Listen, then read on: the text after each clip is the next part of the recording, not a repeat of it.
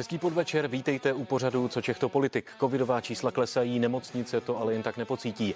Povinné očkování se blíží, stejně jako nová vláda, která bude mimo jiné řešit astronomické ceny energií. Ty mimochodem položili dalšího dodavatele. Klientem byl, světe div se, sám energetický regulační úřad. To není komedie, to je realita. Eh, zmínil jsem pouze některá témata, která dnes probereme s našimi hosty, kterými jsou egyptolog a archeolog Miroslav Bárta. Pane profesore, vítejte. Dobrý večer generální ředitel Národního muzea Michal Lukeš. Hezký podvečer, pane doktore. Dobrý večer, přeji. No a také ředitel Pražské zoo Miroslav Bobek. Také vás vítám v pořadu Co Čechto politik. Dobrý večer. Dámy a pánové, začínáme.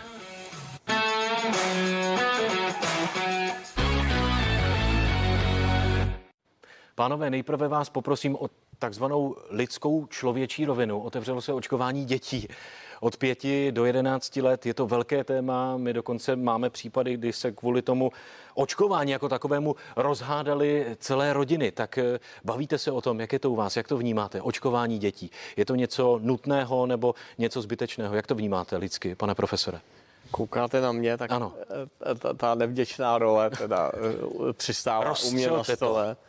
Já nic rozstřelovat nemám ambici. Víte co, tak já jsem rozhodně like a nechám si um, poradit od uh, odborníků, stejně jako by mě napadlo jako vyjadřovat se k tomu, jakou budeme mít jak jadernou elektrárnu, ale uh, myslím si, že platí pro mě jako lajka, jsou směrodatný de facto dvě linie. Kromě vědeckého hmm. nějakého poznání, tak je to samozřejmě názor a, a německého Kochova ústavu, protože my nic takového nemáme a to nejhorší, co asi můžeme vymyslet, je, je vždycky česká cesta. Jo? To mě děsí naprosto nejvíc. A druhá věc k té debatě o dětech, eh, eh, pro mě vždycky eh, byl jako velkou inspirací stát Izrael a nemyslím si, že zrovna tito lidé by nechali do svých lidí napíchat něco, co by potenciálně hrozilo tím, že by poškodili populaci. Tak to, to pro mě budou takový jako na horizontu um, takový ty um, většinový názory, který třeba pro mě budou mít jako zásadní. A ta rovina, naočkujme děti proto, abychom ochránili dospělé rizikové, kteří, dejme tomu, na očkování nejsou, eh, tam Já... vám hraje všechno?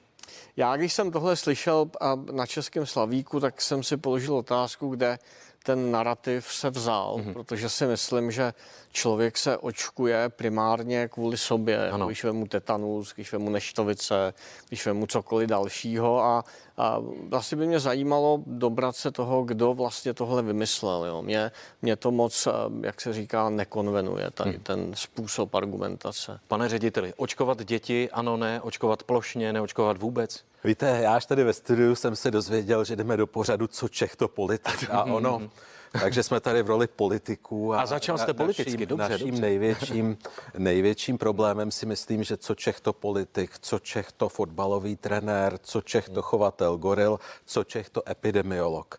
Já mohu mluvit za sebe, ano, já správně. jsem se naočkovat nechal.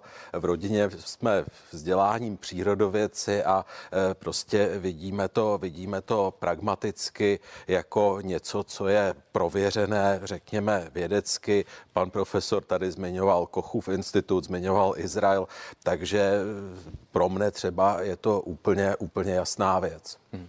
Pane doktore. Tak já se přidám k tomu, co tady říkali kolegové. Já jsem samozřejmě like, co se týká hmm. očkování. A na druhou stranu se mi vždycky osvědčilo, že jsem věřil odborníkům a věřím odborníkům i v tomto případě. Já očkovaný, očkovaný, očkovaný jsem a fouzovka očkovaný různými vakcínami jsem byl vždycky jak povinnými, tak při různých cestováních a nevidím v tom žádné veliké trauma. I moje děti vždycky byly očkované různými vakcínami a některé i dobrovolně, které nebyly, nebyly povinné. Takže pokud odborníci říkají, že je to dobře, nemůže to uškodit, naopak nám to pomůže. Někteří odborníci se ale neschodnou. Ať no, už eh, imunologové, epidemiologové, lékaři. Tak já jsem to asi tak podrobně nestudoval, abych, abych řekl. Jdete podle toho většinového Já bych řekl podle toho většino, většinového názoru a nejsem nějakým zásadním jako odpůrce. Říkám, věřím většin, většinově odborníkům a ty si myslím, že říkají očkovat, očko, očkovat, očkovat ty děti. A já si myslím, že si zbytečně z toho děláme jako takové bojové, bojové, bojové, bojové téma. Jo. Nikdy jsme očkování takovým způsobem neřešili. Já jsem si třeba uvědomil, když jsem si chodil píchnout žlutou zimnici nebo něco takového. Já nevím, jestli vy jste někdy, pánové, zkoumali, co je to za vakcínu, kde byla vyrobená a, a, a tak dále. Prostě i tenkrát jsem věřil jakoby odborníků a nikdy mi nic nebylo. Věří mi tentokrát. A co se týče té, eh, vlastně toho tématu povinného očkování některých věkových skupin, stále více zemí v Evropě se k tomu přiklání. Berete to jako něco nutného, jak zastavit tu pandemii, nebo něco nebezpečného, někomu něco přikazovat? Já nevím, já, já, opravdu nevím, já opravdu nevím, jestli je to, nevím, jestli je to nutné, to nedokážu posoudit, ale ani by mě to zase opět tak jako by nedrážil, protože některá očkování prostě tady máme povinná uh, už desetiletí a bez pochyby pomohla vymítit celou řadu hodně nebezpečných a smrtelných, smrtelných, smrtelných, smrtelných nemocí. Pane profesore, vy jste řekl, že s očkováním jako takovým souhlasíte. Souhlasíte i s tím, kdyby bylo povinné? Naočkuj se nebo dostaneš pokutu v Rakousku, tuším spekulují o 180 tisících korunách v přepočtu. Já musím říct s tím, že vlastně já, veškerý mý okolí je očkovaný s výjimkou teda nejmenších dětí, tak eh, jsem neuvažoval úplně o tom, jestli ortodoxně bych byl zastánce povinnosti nebo ne, ale vzhledem k tomu, že tenhle typ vakcíny tady je zkoumán 10 let, není pravda, že by to byl rok, rok a půl a tím, že spousta očkování povinná je, tak mě by to taky nějakým způsobem neradikalizovalo. Mhm. Když přijde, pane řediteli, eh, povinné očkování, budete souhlasit? Ale prosím vás, to je, to nás nutíte, abychom na všechno měli názor. To je odborná věc, sekundárně to je věc politická. A prostě já, padlo to tady několikrát, já věřím odborníkům. Ano. Nebudu eh, stejně tak se vměšovat do toho, koho má postavit do první lajny hokejový trenér, protože o tom Rozumím, takže když nic. vám někdo řekne, je důležité pro ochranu eh, vlastně většiny očkovat se povinně, tak a bude na to nějaká studie, tak, tak vy to budete souhlasit. To, to je doložené. Jasně, to je přeci jasně. doložené na mnoha jiných chorobách, hmm. kdy právě proočkovanost většiny populace je dokázala vymítit. Ve chvíli, kdy to není většina nebo není to dostatečný počet, no tak ta choroba persistuje dál, čili nějakou logiku to určitě má. Zůstaňme teď prosím u vás a konkrétně u zvířat. Já jsem to řešil na startu pandemie, protože máme tři psy. Eh, vytvořila se jistá hysterie, že zvířata, konkrétně psy, mohou covid dostat, mohou ho přenášet. Jak je to vlastně u vás v zoo? Vy testujete zvířata na covid nebo kolik zvířat prodělalo Testujeme, COVID testujeme ve chvíli, kdy máme podezření, mm. že, mhm. to, že to zvíře je nakažené. To znamená, když má ty příznaky, řekněme, něco jako rýmu, teče těm zvířatům sočí, jsou unavená a podobně. Je pravda, že s příchodem té mutace nebo varianty, abych byl přesný delta, tak mhm. skutečně, mm. jak si to proniklo mezi zvířata, zejména k těm nejcitlivějším skupinám, to znamená k lidopům, konkrétně ke gorilám a k velkým kočkovitým šelmám.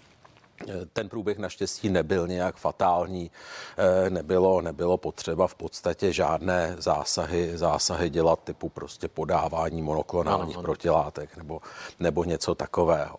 Eh, pokud je o zvířata, tak eh, ukazuje se, že skutečně tím COVID-19 se může nakazit téměř všechno. A třeba jsem zaznamenal, že ve Spojených státech se doporučuje lovcům, aby zvěř s párkatou porcovali v rukavicích ulicích a byli opatrní, protože ta promořenost mm-hmm. třeba spárkaté zvěře eh, ve státech je podle všeho velmi vysoká. Eh, což samozřejmě je velmi zajímavé z hlediska a potažmo důležité z hlediska toho, jak tady ten COVID-19 bude s námi. Prostě bude tady a pochopitelně eh, ve chvíli, kdy to je takhle ve volně žijících zvířatech, tak tam bez pochyby je větší riziko vzniku dalších, dalších mutací. Které rovině, že COVID tady bude s námi, se ještě dostaneme.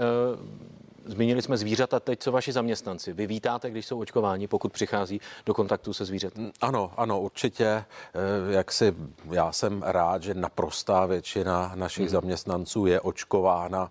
Dokonce jsem teď někde říkal, že dokonce ta proočkovanost v naší zoo je vyšší než třeba ve zdravotnictví, jo, když se to, Jdete příkladem. Když se to vezme, no. když se to vezme na, na procenta. Takže je to, je to určitě důležité právě zase, aby to nepřecházelo přecházelo na ta zvířata, se kterými ti chovatelé jsou v kontaktu nejvíc. Mají očkovaní zaměstnanci nějaké benefity u vás? Ne, ne, ne. ne. Eh, pane doktore, jak je to u vás v muzeu? Očkovaní zaměstnanci. Očkovaní zaměstnanci také, také to samozřejmě vítám. Jak jsem se díval, tak my zhruba kopírujeme tu republikovou statistiku, to znamená asi 70% zaměstnanců je očkováno, 30% není očkováno. Musí se tedy, musí se tedy povinně, povinně testovat při vstupu na pracoviště a také vlastně žádné, žádné, žádné benefity mimo ty vládní benefity, které už byly schváleny, naši zaměstnanci nemají.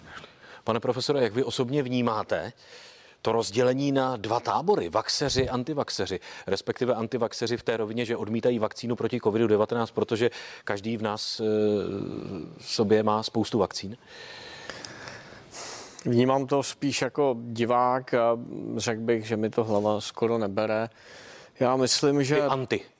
To vám hlava nebere. Extrémy obecně hmm. nejsou, nejsou dobrý a já si myslím, že velký problém nejen naší společnosti je to, že si myslíme, že když si něco najdeme na internetu, tak vlastně se můžeme přes noc stát experty, lékaři by o tom mohli povídat třeba dlouhý příběh, jak k ním chodí pacienti a už mají hotový diagnózy a že tak dále. Třeba. My jsme všichni experti na všechno, máme potřebu se vyjadřovat k věcem, kterým vůbec nerozumíme.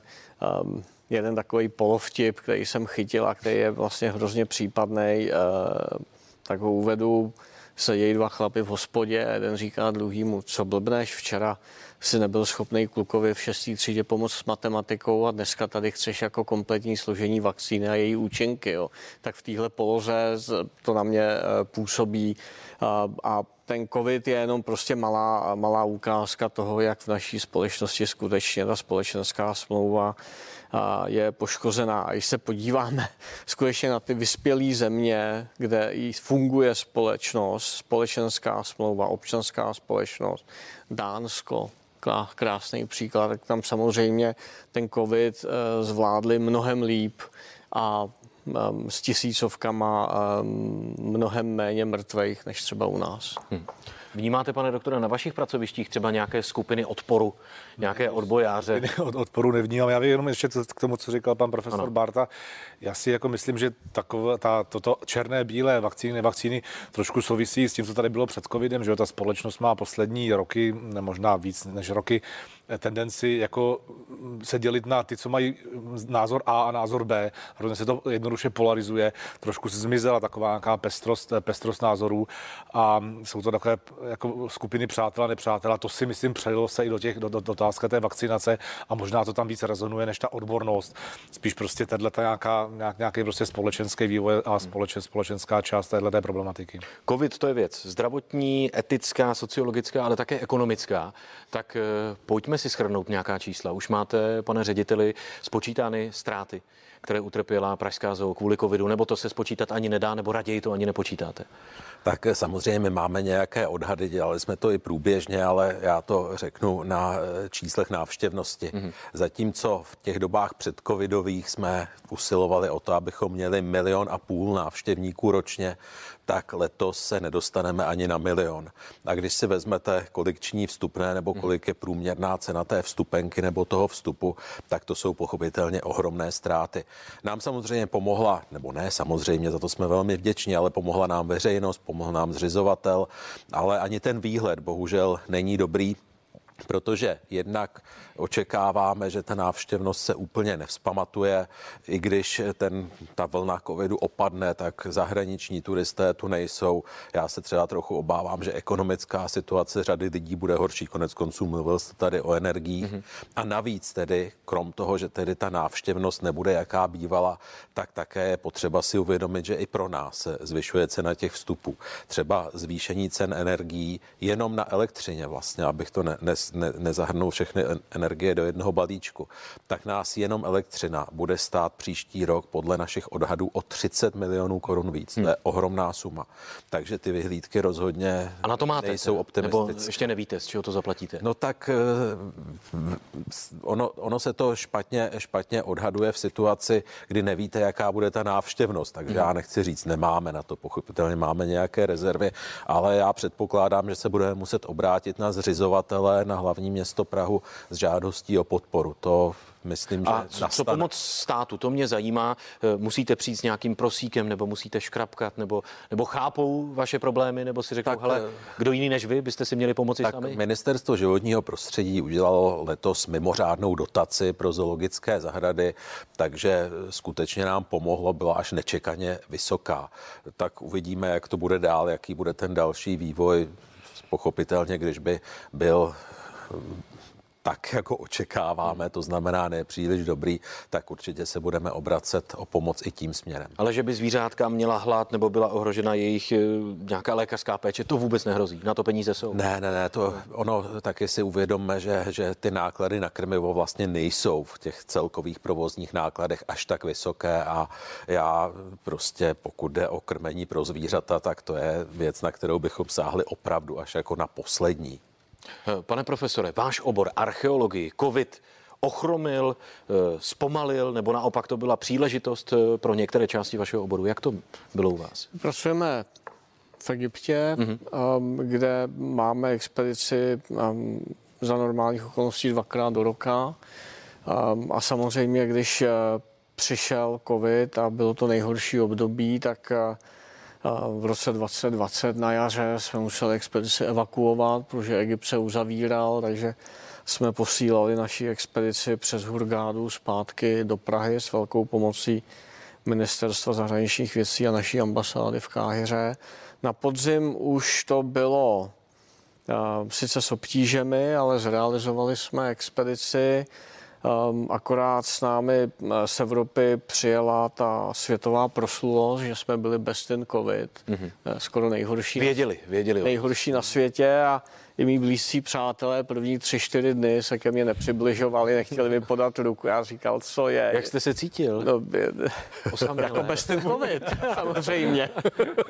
tak, tak, to bylo trochu opravdu nezvyklý, jako že se vás lidi štítí, že se vás boje a tak nakonec se všechno zvládlo ale bylo to, bylo to, bylo to jako komplikovaný a vyžadovalo to extrémní nasazení od lidí, samozřejmě velké opatření i na výzkumu, um, omezení nějakého sociálního kontaktu s našimi místními kolegy a tak dále. Ale... No a nastavila se nějaká pravidla, která budou dočasná pouze po dobu covidu, nebo jak tady říkal pan ředitel, že se s ním budeme muset naučit žít, že něco, co přišlo během covidu, už prostě zůstane i ve vašem oboru? Tak eh, všichni odborníci, kterých si vážím, eh, říkají, že covid tady bude, ale samozřejmě zmutuje do forem, který budou připomínat chřipku tak když je taky vlna chřipky, tak se nějak chráníme nějakými základními hygienickými opatřeními a, a teď v době covidu v Egyptě, kde teda jako překvapivě a nikdo mi zatím nebyl schopen vysvětlit, proč toho covidu není mnoho, tak samozřejmě taky tam jsou a, a, jako dodržována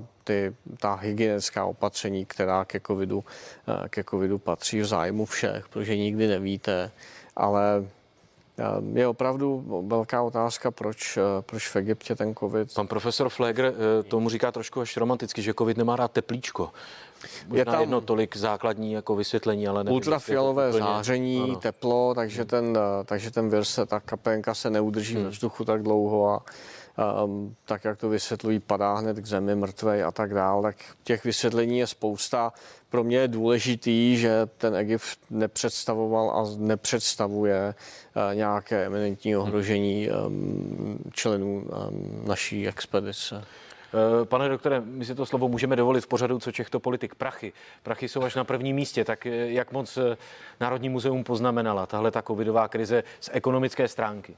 Tak já bych se ještě vrátil, co tady říkal pan ředitel Bobek a Takhle, já už vlastně dva roky, skoro dva roky, co mm-hmm. covid přišel, odpověděl na otázku, eh, jaké máte ztráty, jak to na vás jako dopadlo a tak dále.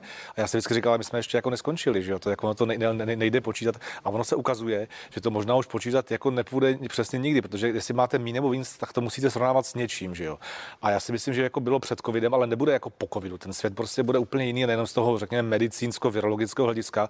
Prostě vidíme, že ta světová ekonomika se díky covidu úplně mění, mění se prostě trh práce, inflace ceny jednotlivých položek, některé věci prostě na trhu, na trhu, na trhu nejsou a ono už to prostě nikdy jakoby ne, nebude úplně stejné. A my jsme třeba eh, ten rok předtím vždycky dělali nějaké, nějaké opatření, aby jsme jako přežili nějakou etapu, doufali, že ten covid skončí a nás to třeba naučilo, se k té ekonomice vrátím, po těch dvou letech eh, vlastně úplně změnit management, jo, protože my teď jako nevíme, co bude přesně za půl roku, za třetí roku a ten management ekonomický musí začít být jako velice, velice, velice flexibilní. A říkám, to se netýká jenom covidu, že nás zavřou nebo omezení na návštěvnost. To se týká i toho, že mi vyskočí investice, že nebudu, prostě budu mít, nebudu, nebudu mít na energie a, a, tak dále. To znamená, že v tom ekonomickém uvažování my musíme být velice, jakoby, eh, velice obezřetní a trošku nějakým způsobem jako jinak fungovat. Samozřejmě ty ztráty, když se na ně ptáte k něčemu, tak oproti roku 2009 ta debata jsou třeba veliké. Já myslím, že zhruba to bude kopírovat situaci, situaci zoologické zahrady, protože stejně jako Zoo Praha, my jsme, nebo my jsme též příspěvka státní, ale příspěvka, mm. to znamená, že stát nám dává nějaký příspěvek, ale eh, jsme hodně navštěvovaná instituce a tržby ze vstupného a taky z pronájmu vlastně tvořily třeba 30% našich, našich, našich podstatných příjmů a především těch příjmů, eh, které jsme potom vynakládali na to, co návštěvníci vidí na nové výstavě, na kulturní akce, co nám stát dával a dává, slouží spíš aby jako jsme pečovali o majetek eh, a sbírky, které, které, které máme. Takže no a ona návštěvnost, bojí se lidé, chodí mít lidí, je poznat, že turisté zahraniční se ještě nevrátili v úplně tak to, velké to je, takhle, to je bez pochyby, to je bez pochyby poznat, ale my jsme ještě takové specifické situaci před rok před covidem, rok 2019, Národní muzeum bylo poprvé po letech otevřeno a my to návštěvnost opravdu hodně, hodně, hodně, hodně vysoko. Takže s tím rokem 19 to nelze úplně srovnávat. Eh, a je, byla, byl vidět v roce 20 a 21 propad především těch zahraničních, zahraničních turistů, ale například v roce 2021 a hlavně přes léto, když nás znovu otevřeli v květnu, jsme mohli otevřít, tak asi bylo vidět, se nám zvýšilo, zvýšil počet těch domácích návštěvníků, mm-hmm. především eh, rodin s dětmi a tak dále. A zase můžeme si říkat, čím to je, jestli chtěli kulturu, nemohli vědět do zahraničí. Takže zahraniční návštěvníci hodně ubyli, domácí návštěvníci, na, na, domácí návštěvníci přibyli a mě by, a to ještě tu třeba statistiku nemáme, možná to bude mít i ten efekt, že se třeba ty návštěvníci domácí vrací, že k nám prostě nepřijdou jenom jednou za půl roku nebo za rok nebo za dva roky, že možná i třikrát za rok, ale já to ještě nevím, ty čísla. Pane řediteli, byste tak to je, to je no. věštění, věštění z křišťálové koule, jak to bude dál. Flexibilní management. Ale já jsem jenom chtěl, chtěl potvrdit to, co říká pan ředitel, že u nás také naši návštěvníci vlastně nahradili ty zahraniční turisty, kterých jsme vždycky měli hodně a dokonce v létě i překonali tou návštěvností ty doby v uvozovkách předcovidové. Čili mm, uvidíme, uvidíme samozřejmě, jak to bude dál, ale ta nejistota do budoucna, ta nutnost prostě počítat s různými variantami, to bez pochyby tady už s námi zůstane Já se stejně ještě jako trošku vrátím COVID. do minulosti. Eh, chápal jste tehdy při tom lockdownu, že jste museli zavřít? Co by ředitel a co, co by člověk, takový běžný občan, který vnímá já, informace. Já jsem, to, já jsem to chápal, my třeba pavilony jsme zavřeli hmm. sami ještě dřív, než to bylo přikázáno a vůbec jsme k tomu covidu přistupovali a přistupujeme, eh, řekněme, s velkým, s velkým respektem. Já pak jsem se vyjadřoval spíš proti některým z těch opatření, která byla nesystémová, hmm. nebo vnímali jsme je jako, jako nesystémová, čili to jsou dvě... Jaká konkrétně, dvě různé, která vám dvě různé věci. No tak tam já to nechci teď vypočítávat, ale prostě prostě se stanovovaly nějaké nesmyslné parametry pro počet lidí v zoo, kdy, ano, ano. kdy jako to, to bylo vymyšlené, nevím vlastně na základě čeho, tak, tak to byly takovéhle, takovéhle věci. Zákaz sportování venku. A... No. Pane profesore, eh, symbolem těch současných opatření podle mě, eh, symbol to je pár slov, nedáme si svařák.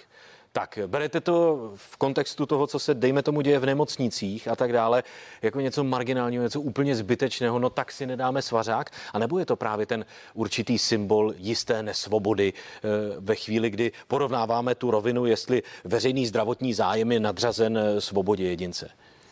Um, no to už eh, podle mě, když se mě ptáte, vůbec nejde, mhm. protože uh, lidi na začátku té epidemie uh, prokázali obrovského, jak se říká ve sportu, bojového ducha.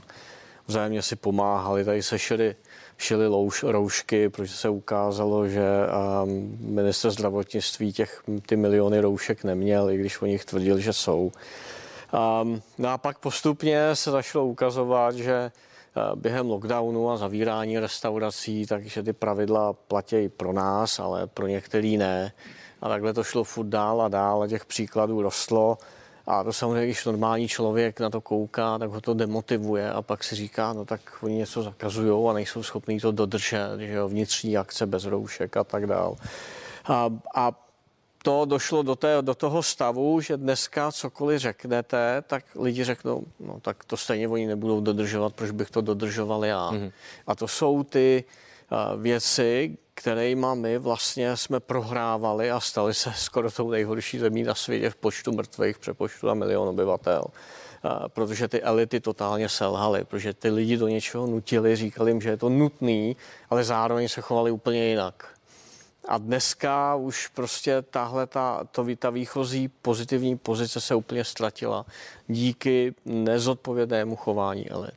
Pan ředitel už vzpomínal ty ceny energií. Kolik je to bude stát? Vy už máte, pane Lukeši, spočítáno, kolik to bude stát Národní muzeum? No na korunu to dáme spočítat, jsou to vysoké, vysoké řády procent. Samozřejmě jsem veliká instituce. Máme jenom, jenom ty objekty, které návštěvník vidí, ale ty jsou veliké. Máme velké depozitáře, eh, elektřina, elektřina plyn a další energie. Jsou to miliony, desítky milionů. To budou desítky milionů korun samozřejmě ročně. Peníze na to jsou? Hmm. No peníze na to samozřejmě býti, býti, býti musí. musí. To znamená, to znamená, že když eh, nebudou, na, když, když nebudou, tak se musí ubrat někde, někde, někde jinde. Ale samozřejmě nejsme jenom, říkám, komerční firma, on nám i ten zřizovatel, to znamená stát nám, stát nám, stát nám pomáhá, my pomáhá. On si tu, ten problém si uvědomuje, že by to izolovaný pro Národní muzea nebo Zoo Praha. Takže prostě problém, jako ty peníze na to být musí, protože jinak prostě se nebudeme starat o sbírky, bude zavřeno a bude to přinášet další problém. Že my to samozřejmě jako i vyšetř, by to, to nějakým způsobem vždycky zatím vidím, že vyřešíme tím flexibilním managementem. Rozumím. Otázka je, otázka je, kdy se bude někde vytvářet dluh, nebo se budou muset nějaké, řekněme, eh, zbytné, ale v fúzovkách zbytné činnosti omezovat. Ale to já opravdu teď se nejsem schopen predikovat. To... Pánové, jsme těsně před koncem, poprosím o bleskovou reakci. Eh, zkrachoval i dodavatel energie, od kterého energii odebírá energetický regulační úřad. Tak eh, mně to přijde jako bizar, ale je to realita, pane řediteli. Já o energetice nevím vůbec Dobře. nic, takže ano, zní to, zní to zvláštně, ale zase jak si může to mít nějaký důvod. Nechtěl bych tady se dopouštět nějakých zkratek příliš. Pane profesore, i to se může stát podle vás? Žijeme ve světě, kde, jak víme, je možný um, i nemyslitelné a to, co, na, to, na to, co se vy ptáte, já to slyším poprvé tady ve studiu, se přiznám a a myslel bych si teoreticky, že na ERU by měli být uh, ti nejlepší odborníci, ale prostě stát se tomu. Ale se můžu asi jich teda zastanovat, že to dobře soutěžili, že jo. Oni prostě soutěžili, no. znamená, že když nějaký dodavatel čehokoliv splní podmínky e, zákonné a ten může tu dodávku dodat, tak se potom z 99% soutěží na cenu a ten státní podnik, ať je to, nebo státní instituce, to prostě tu cenu musí brát nejnižší. Váš dodavatel neskrachoval. E, já zatím, zatím, ne, zatím ne. ještě jsme svítili, nechci, nechci jako zlehčovat, zatím ne, ale samozřejmě nám by se to mohlo, mohlo stát, ale nám ho vybírá přímo ministerstvo kultury jako centrální zadavatel. Pánové, 27 minut, eh, které byly věnovány pořadu Co Čechto politik, uplynuly jako voda. Já se budu těšit na příště. Děkuji, že jste byli hosty pořadu Co Čechto politik. Děkujeme. Naschledanou. No a s vámi, vážení diváci, se loučíme a budeme se těšit u dalšího dílu ve čtvrtek.